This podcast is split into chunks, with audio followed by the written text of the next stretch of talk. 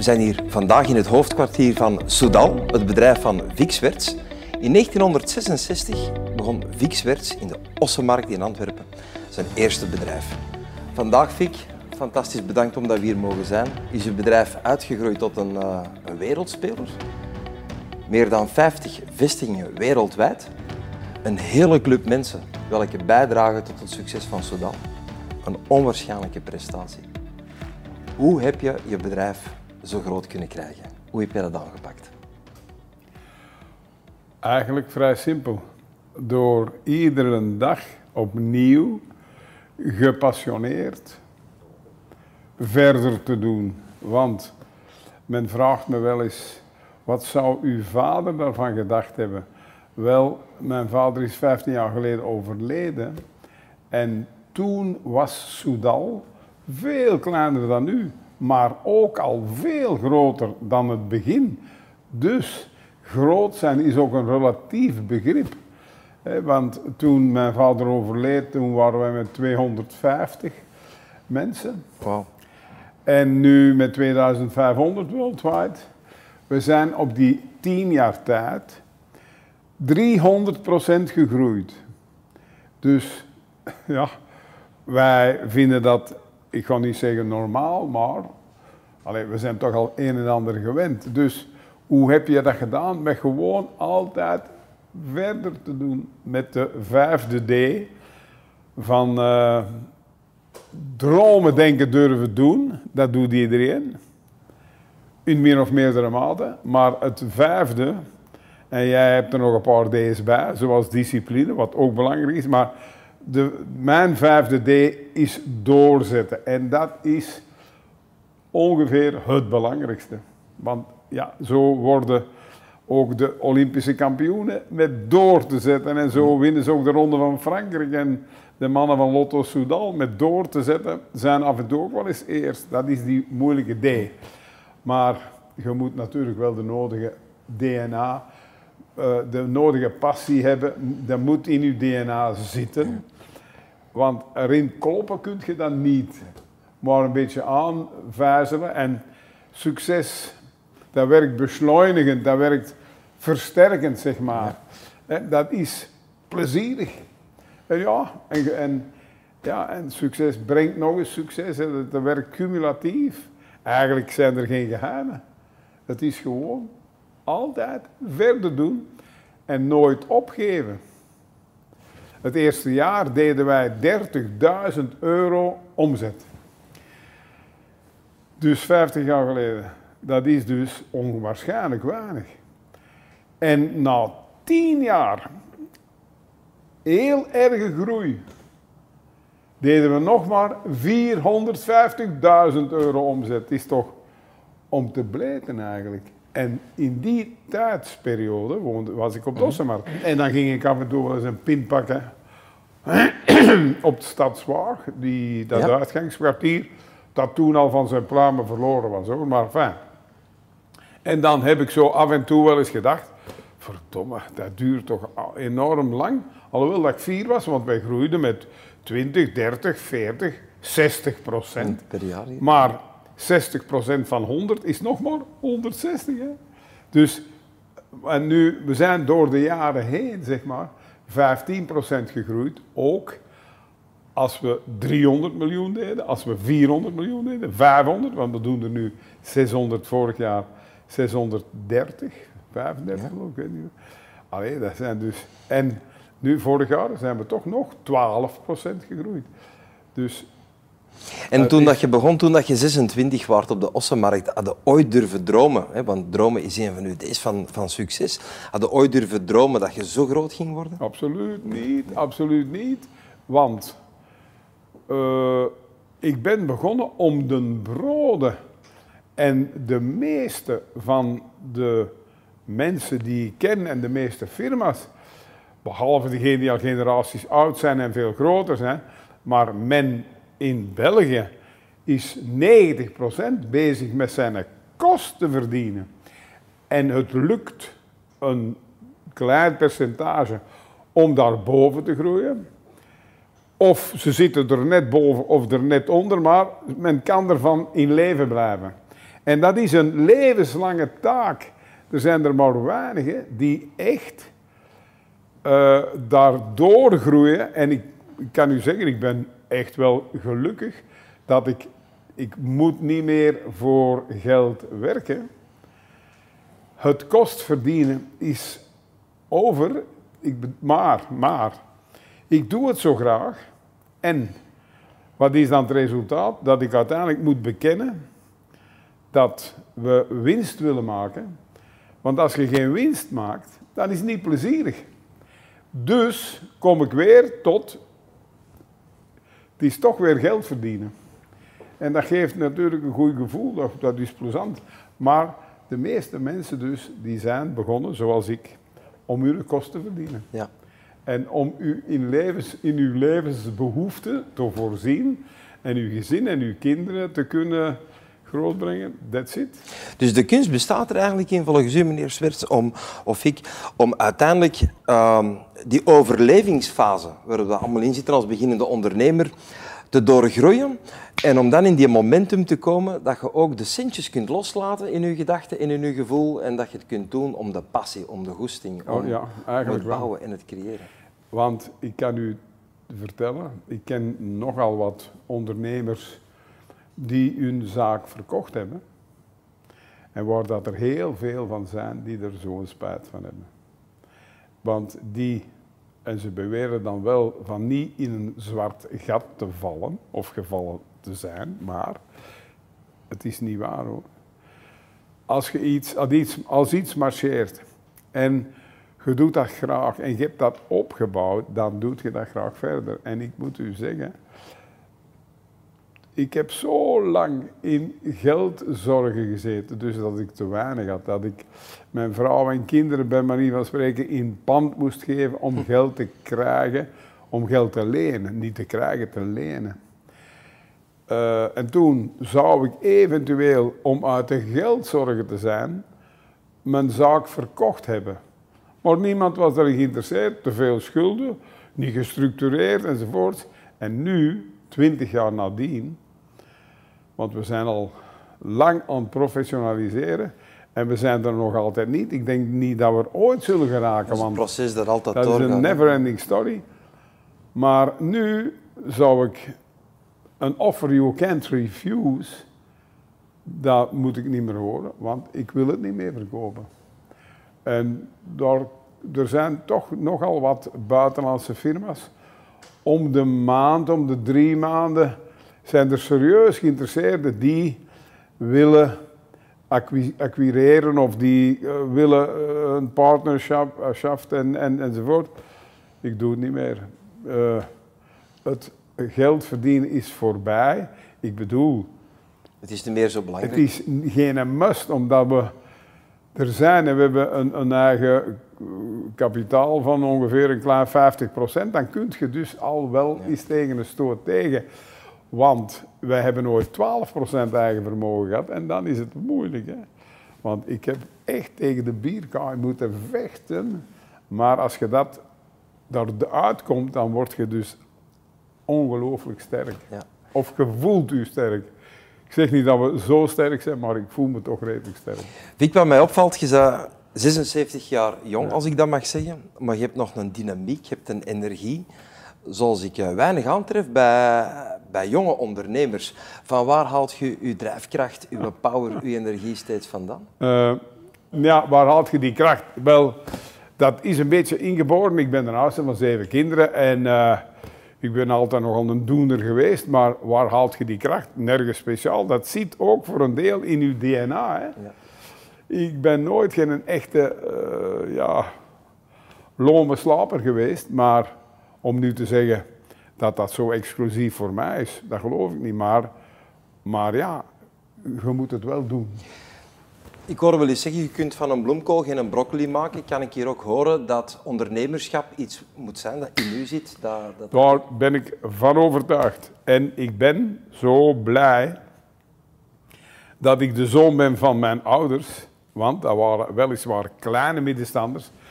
Maar ja, dat was zo vroeger, die hebben heel hun leven moeten werken om dat iets meer te hebben, om te kunnen overleven. En maar hun zeven kinderen grootbrengen was hun hoofddoel. Ja. En alles stond in het, in het eh, licht van dat grootbrengen en een betere voor, levensvoorwaarden creëren dan mijn ouders zelf hebben gehad. En eh, ja, ik denk toch dat dat een beetje aangeboren is. En als oudste moet je het voorbeeld geven, krijgt ook de, de lappen. En eh, ja, ik heb een, voor, een voorbeeldfunctie is ook een plezierige functie, want als je weet dat je mensen kunt inspireren en als je weet dat als ze u achterna doen, er toch een min of meer garantie is voor succes, dan is het plezierig van een voorbeeld te geven. Ik doe dat niet om, om te zeggen, kijk allemaal naar mij. Nee, dat werkt inspirerend, dat is plezierig, geeft een goed gevoel. Je trekt de kar bij wijze van spreken door het voorbeeld te geven aan, aan uw team en uw mensen. Uh, ik denk, want ik, ik relativeer dan natuurlijk wel als je 76 bent. Ze zitten hier, die honderden die hier zitten, die zitten niet op mij te wachten. Maar ik weet toch wel min of meer een klein beetje, dat is dan ook de levenservaring, dat het toch voor een heel hoop mensen plezierig is van mij nog te zien rondlopen. Af en toe is van mijn oren te maken en is kritisch te zijn voor het een of ander. En men accepteert dat ook heel makkelijk. En het, denk ik, is ook inspirerend voor al die andere jonge mensen, die allemaal niet zo jong niet meer zijn, maar ik heb toch, uh, want ik ben ooit gaan solliciteren bij Bayer en ik vond dan een oude man en die was toen 50, stel u voor. dus, maar al die jonge mensen houden mij natuurlijk ook jong. Het is een, een, uh, wisselwerking. Een wisselwerking. Ja, ja, top. En dat is plezierig. Vic, wat zijn volgens jou de, de kwaliteiten welke een mens moet hebben om succesvol te kunnen ondernemen? Wat zijn belangrijke kwaliteiten die daar. Heel, heel veel, heel veel, en daar, daar moet ik niet lang op, op uh, over nadenken, heel veel emotionele intelligentie aan de dag leggen. En wat is emotionele intelligentie? Dat is empathie hebben, dat is u in de plaats kunnen zetten van uw opponent van uw klant, van uw entourage. Niet vanuit, natuurlijk, je mag ook wel een eigen waarde creëren en, en, uh, ambiëren, maar je moet toch vooral u proberen in andermans schoenen te kruipen. En uh, dat is het allerbelangrijkste. En dan vanuit die positie proberen u ja, uh, geliefd aanvaardbaar, uh, bespreekbaar. Enfin, uh, het is in, vanuit, die, vanuit dat zicht dat je de wereld moet bezien. En dan denk ik dat er voor ieder van ons een grote toekomst is weggelegd, denk ik.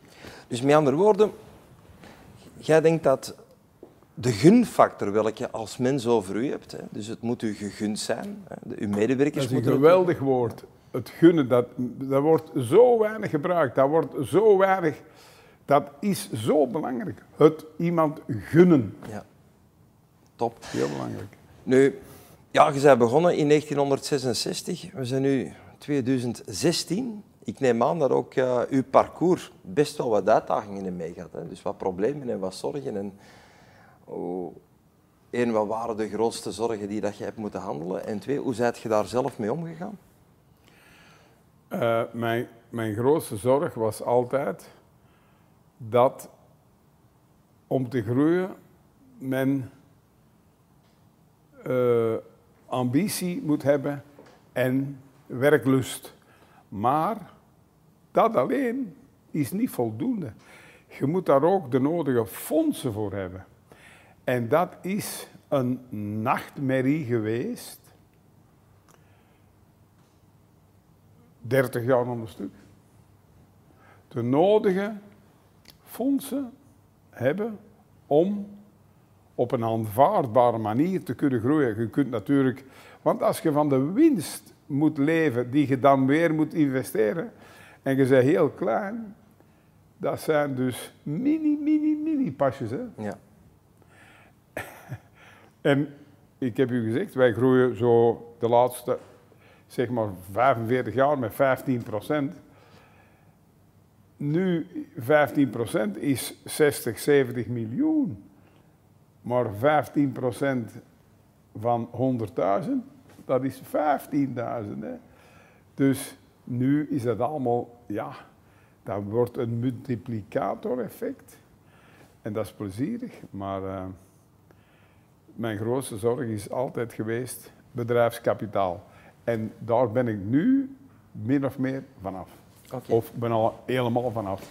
Want de banken, als jij een solide, ernstige, transparante firma, niet met Panama Papers en, uh, enzovoort, als jij een transparante firma bent, dan kun je van de financiële instellingen krijgen bijna wat je wilt. Ja, dus wat ik hier ook hoor, dat is creëer een hele gezonde basis. Hè. Zorg dat je winst maakt, dat je winst ook in de zaak laat, dat je er niet te veel uithaalt, dat je die winsten ook kunt aanwenden om terug te investeren, maar vooral ook om goede balans te kunnen neerleggen naar de financiële partners toe. Dat is heel belangrijk. Klopt. Top. Ik had in de, Panama, in de Panama Papers kunnen staan, omdat ik verschillende Panama Renko's heb. no. Dat is natuurlijk helemaal niet anders. In mijn onderzoek en, en, en, mijn research dat ik toch heb gedaan in Sodal en, en Vix heb ik toch wel gezien dat ambitie en, en dromen voor u altijd heel belangrijk is geweest. In welke mate is dat vandaag ook nog voor u belangrijk? We de toekomst kijken, Vic? Wel, nu, nu is die ambitie op een, ik ga niet zeggen op een andere lijst geschoeid, maar mijn ambitie vroeger was wel geschoeid op het u kunnen laten gelden. Waarom? Omdat ik uh, uit de agrarische sector kom, alhoewel dat wij dus nooit geen armoede gekend hebben, maar wel zuinigheid en een stuk chocolade in vieren hebben moeten delen enzovoort, waar ik helemaal niet verlegen voor ben.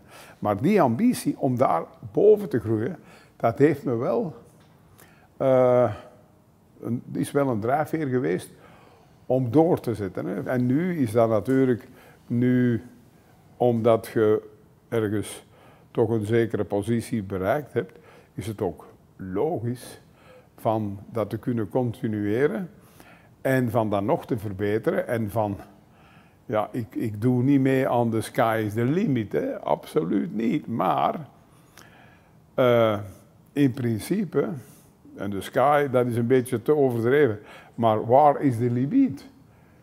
De limiet is afhankelijk van uw denkvermogen en van uw, van uw uh, uh, organisatievermogen, die is ongelooflijk groot. Hè? Dat is, ik hoor nu nog zeggen dat er, het is de moment om te beginnen te ondernemen. Dus er zijn van alle faciliteiten, maar je moet werken en de kosten in de hand houden. En dat is heel belangrijk. Heel belangrijk. Dat is een, ja, Wij stellen vast als we met ondernemers werken dat dikwijls ondernemers heel klein denken. Ze, ze, willen een zaakje, ze willen in een boterham verdienen, maar daar stopt het dikwijls. Denk je dat groots denken en durven groots denken ook belangrijk is in, in ondernemerschap? Dat zal wel zijn, want ik, want je vraagt er straks, had jij ooit gedacht van zo groot te worden? Nog niet het tiende, maar het tiende zou ook al groot geweest zijn. Want als je vroeger, als ik nu zie wie dat vroeger in Turnhout 50, 60 jaar geleden industrieel was, dat was toch om te lachen. Dat waren mensen, als je in Turnhout met, met 200 man werkte, dan waren het toch de topindustrieel van heel de provincie. Dat waren allemaal schatrijke mensen. Dat is dus niet te geloven. Uh, dus de schaal is wel veranderd. En, want nu kunt je, ja, allee, ja, bon. Je ziet dat toch in, in, in vooral in uh, de jonge ondernemers. Uh, er is dus toch wel een, een inzet en men beseft, maar je moet wel de, de nodige scholing hebben, want daarvoor is uw instituut waarschijnlijk toch ook wel uh, een van de, van de tussenstations om daar te, te geraken. Ik, ben, ik heb veel tijd verloren toen ik in de beginnen want met alleen hard te werken en uw eigen wijsheid te volgen, dat is ook niet voldoende. Je moet scholing volgen. En ik, ben, ik heb veel jaren tijd verloren. Ik heb wel altijd hard gewerkt. Maar je moet hard werken, maar je moet ook efficiënt werken. En ja, de wijsheid die je niet hebt op een ander halen, kopen, uh, partners zoeken. Uh, ja, ja, Persoonlijke en professionele ontwikkeling is, is heel belangrijk. Ongelooflijk, ja. ongelooflijk.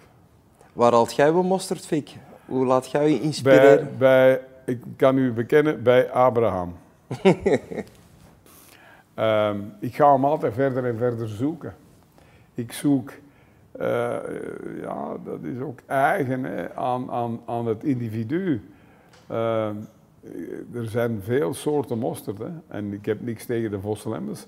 Maar er zijn toch wel nog veel specialere uh, mosterdfabrikanten. En, en ja, ik probeer overal de beste te zoeken. En ja, dat, dat geeft ook meer, meer pit en meer fleur aan het leven. En dat is in alles zo. Dat is Indrukken, ervaringen opdoen, leren, openstaan. Ja.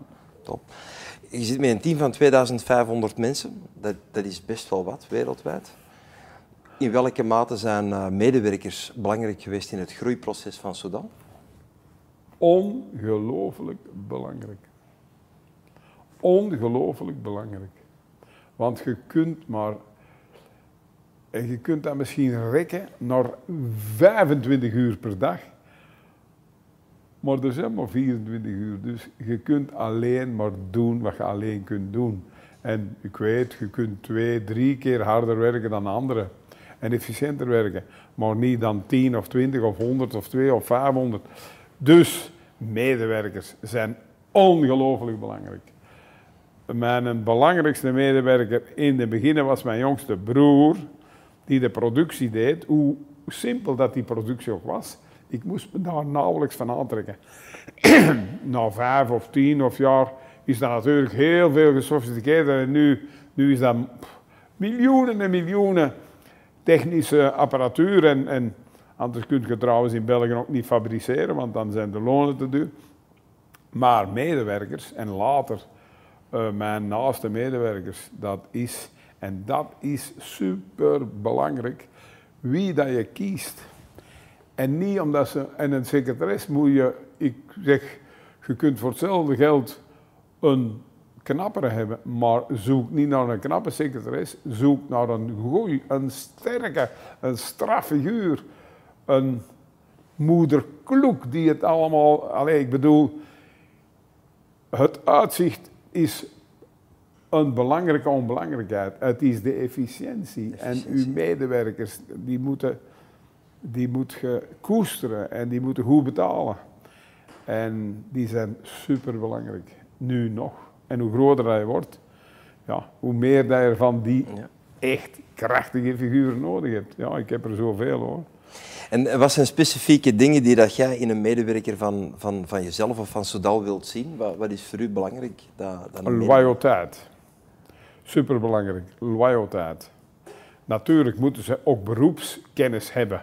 Want je, uh, een computerdeskundige die koopt of die, die neemt je aan om zijn deskundigheid. Maar ze moeten ook loyaal zijn aan u of de, of de company. Want anders, als, uh, als dat jobhoppers zijn, en ja, maar dat kent iedereen. Maar iedereen denkt dat ze het weten of dat ze het goed doen, maar objectief en ook u laten begeleiden door psychologische adviseurs. En die slagen ook wel eens de bal mis. Want ik, uh, ik heb sommige mensen laten gaan, waar dat ik van hoorde, dat zijn niet de goeie. En, uh, en daar, want niet mensen zijn heel ja, complexe wezens natuurlijk. Wie zal zeggen, dat is de ware Jacob. Ik hoop dat jij met de beste vrouw getrouwd bent die er is. Maar dan moet je tegen uw buurman niet zeggen dat dat de beste vrouw is, want die lacht u uit. Dus je moet, ja, dat moet klikken en ja, belangrijk. super belangrijk. Hoe dat je ze moet vinden, dat weet ik niet. Daar zijn allerlei bureau, bureaus voor, maar die slaan ook af en toe de bal mis. De bal mis, ja. ja. Het goede voorbeeld geven aan uw medewerkers, dat is super belangrijk. Heb je ook een, een, manier om deze mensen te blijven inspireren of motiveren? Motivatie is heel belangrijk om productief Wel, te zijn. het voorbeeld geven zelf. En we hebben super weinig verloop. En dat is het beste teken. Dat het hier, je moet natuurlijk betalen. En je moet niet meer, maar je moet wel betalen. Je moet zeker niet aan de onderkant zitten te morrelen. Uh, maar je moet de, de, de, het, de omgeving zo uh, creëren dat men graag werkt. Ook wat infrastructuur betreft. Maar vooral naam en faam van de company is zeer belangrijk. Ik kan u zeggen dat ik heel jaloers geweest ben. Jaloers is een slecht woord, maar toch uh, niet, slecht, niet goed gezind was. Als mijn goede mensen na uh, één, twee of drie maanden zegden, nadat ze van bij Farmaceutica bijvoorbeeld een, een, eh, een offerte gekregen hadden, oh, die waren hier weg. Of die gingen naar de toen Generale Bank. Want wij waren klein, we waren, hier moest dus, we hadden niet zo'n mooie infrastructuur zoals nu. We waren ook niet zo bekend, maar ja, dat duurt dus heel lang, heel, heel lang. Dat is step by step. En nu zijn wij zeer fier, nu zijn wij, zeg maar, uh, natuurlijk niet incontournable, maar we zijn dus wel een middelpunt in de Kempen ja. waar men graag werkt. En ik denk dat er veel anderen hier mensen zouden willen gaan weghalen. Maar ja, we hebben toch wel al. Het is hier plezant. Hè? En ook een van de belangrijkste werkgevers ja, van de Kempen. Ja, zeker Misschien wel de belangrijkste. Zeker en vast. Fantastisch. Nu, dat is natuurlijk een heel proces geweest, hè? 50 jaar ondernemerschap. Na hoeveel jaar had jij het gevoel, Vic, nu zijn we, nu zijn we aan het gaan. Nu, nu begint het te lukken. Nu, nu hebben we de wind in onze rug. Ik denk dat nu. Maar ik dacht dat 25 jaar geleden ook. Maar toen dacht ik dat met een heel andere achtergrond. En, want als je alleen begint en je hebt 25 man, dan zijn dan een straffe kerel. Hè? En als je er dan 50 hebt, dan nog straffer. En dan, ik heb ooit 49 mensen gehad gedurende een jaar of twee. Omdat ik met de vakbonden niet wilde praten. Want dat zijn niet mijn vrienden. En uh, toen zegde een vriend van mij hier twee deuren verder, Wim Joos. Hij zei, Fik, gaat jij nu je toekomst laten afhangen van de vakbond? Ik zeg, ja, eigenlijk heb je wel gelijk. En dan zijn we, en nu heb ik hier duizend man. Dus stel je voor, maar dat is waar ik nu over praat, is ook wel al 35 jaar geleden of zoiets. Maar ja, zoiets. Ja.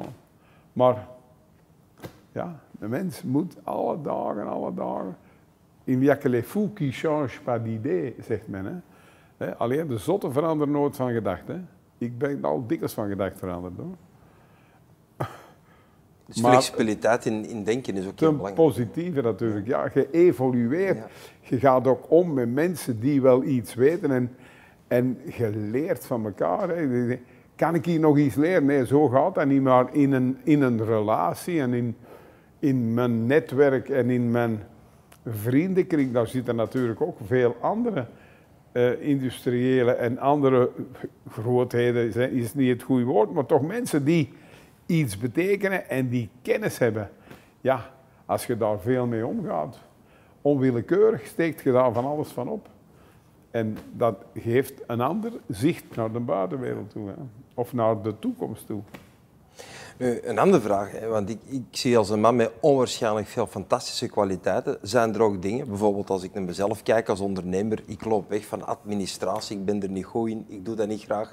Zijn er ook dingen die, waar jij echt niet goed in bent, die toch bij, bij de business horen? Ik ben in niks goed. En nu, hetgeen dat ik nu zeg, dat meen ik. Al mijn medewerkers zijn stuk voor stuk beter onderlegd in sommige disciplines dan ik. Maar ik heb wel de kundigheid van die sterke individuen bij elkaar te kunnen zetten en ze te laten samenwerken.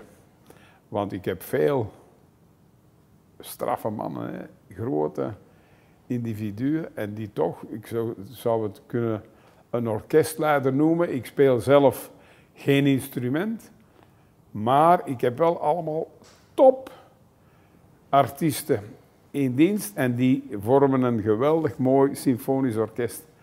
En dat zijn mijn kwaliteiten. Of mijn, mijn dingen die ik, nou, die ik ken. Fantastisch. In, in welke mate is uh, werk en, en privéleven in balans geweest die afgelopen vijf Dat is nooit in balans geweest, dat is altijd één geweest. Dat is altijd. En tot, ja, dikwijls tot ongenoegen van mijn echtgenote, maar ik heb een heel lief uh, echtgenote.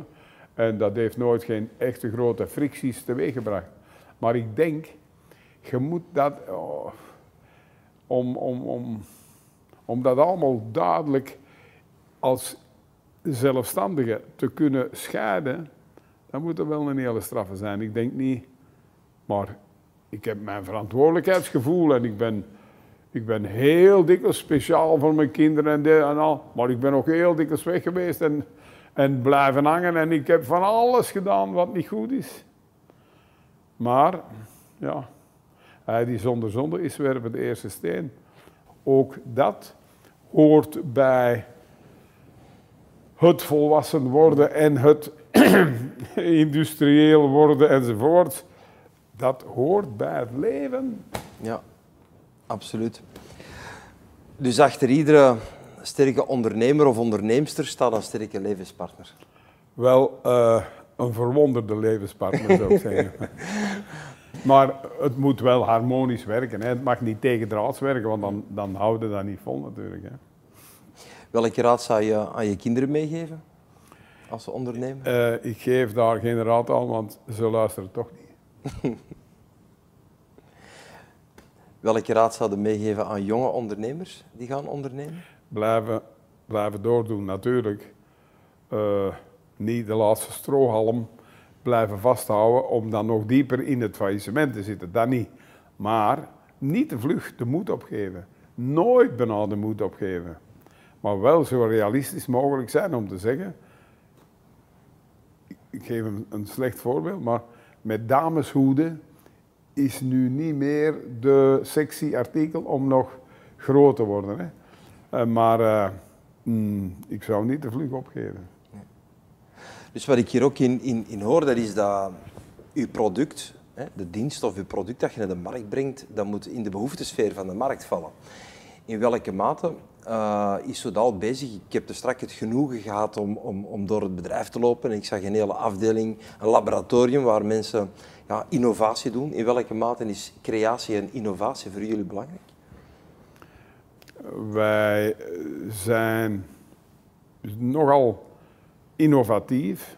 Wij hebben ook dokters in de scheikunde, ingenieurs. We hebben een, een, een hele boel academici, zeg maar, die elke dag opnieuw productverbeteringen doen. Fundamentele research gebeurt bij de grote multinationals, de grondstofleveranciers. Maar de afgeleide daarvan, en dat is een massa, dat gebeurt in huis of bij de concurrentie. Maar dat is levensnoodzakelijk. Want de MeToo-producten, de commodities, daar kun je nauwelijks van in het leven blijven. Hoe kleiner de instapdrempel, hoe makkelijker het is om te beginnen. Ik geef maar, dat is ook de reden waarom dat de horeca eigenlijk, uh, en er zijn knappe uh, koks en, en, en goede restaurants en formidabele kerels, maar dat is toch een instapdrempel die heel laag is. Daarmee zijn er ook zoveel die verdwijnen, omdat, ah, dat is gemakkelijk. Maar al wat gemakkelijk is, is moeilijk om te overleven. Ja. Dat is de logica zelf. En toen ik begon, was de instapdrempel lager dan nu. Maar nu kunt je nog altijd beginnen, want ik ben ook heel klein begonnen. Hè. Heel klein. 30.000 euro op één jaar omzet. Dat doen we nu alle 10 minuten. Dat is, de, ja, als je erover nadenkt, dan is... Maar ik ben toch wel begonnen. Ja. Ik heb vastgesteld in mijn onderzoek naar eh, succesvolle bedrijven dat een bedrijf dat echt succesvol is, waaronder ook bijvoorbeeld Sodal, inzet op de onderscheidende factor. Dus een onderscheidend vermogen heeft ten opzichte van hun concurrenten of andere bedrijven. Is er ook iets waar jullie eh, hard aan werken en, en zo ja, op welke manier doen jullie dat? Heel onze marketingafdeling probeert daaraan te werken. Maar dat begint ook al met de vertegenwoordigers. Daar is ook geen verloop. Ik denk dat ze moet gaan buiten shotten als ze, als ze gepensioneerd Want niemand gaat weg. En dat vertrouwen, dat, dat, dat altijd dezelfde mensen. Er is niks zo verwarrend dan dat er om de navelklap iemand van de firma komt, een ander gezicht. Hè. En uh, dat onderscheidend vermogen, ja. Men moet graag, men moet het u gunnen. En waarom moet men het u gunnen?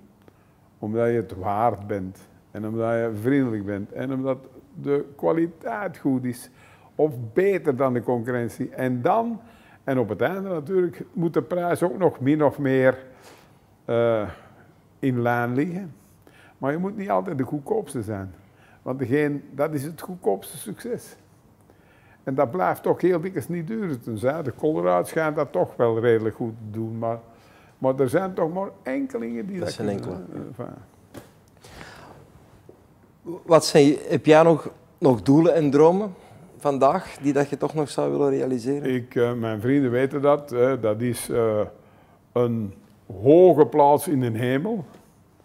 Niet gewoon binnen kunnen, maar al op een.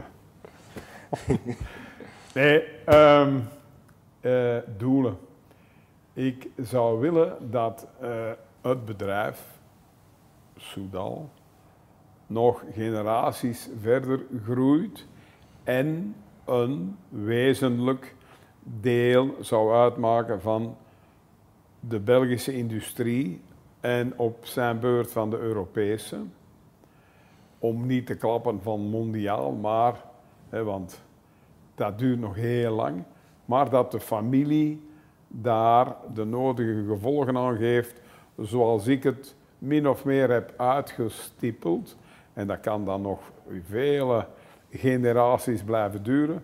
Dat is eigenlijk, uh, ja. En natuurlijk een, een zeker financieel welzijn, maar ik heb eigenlijk meer dan dan ik ooit had gedacht. Dus daar is geen probleem. Ik heb ooit horen zeggen, uh, je, moet, je moet niet voor de centen werken. Hè? Maar het geld is belangrijk, maar de centen zijn, zijn minder belangrijk. Mooi, fantastisch. Ja, dat, dat is... Ja, geld alleen is niet het einddoel. Dat kan niet voor niemand. Maar welzijn wel. En welzijn kun je hebben soms met weinig geld. Ja. Dat hangt vanaf van als je Donald Trump een miljard geeft, dan is die zijn welzijn niet gegarandeerd, want die heeft veel meer nodig. Hm? Maar ik kom er al mee toe. Voilà. Maar dank nu voor dit interview. Dank je wel. Graag gedaan. Oké. Mooi.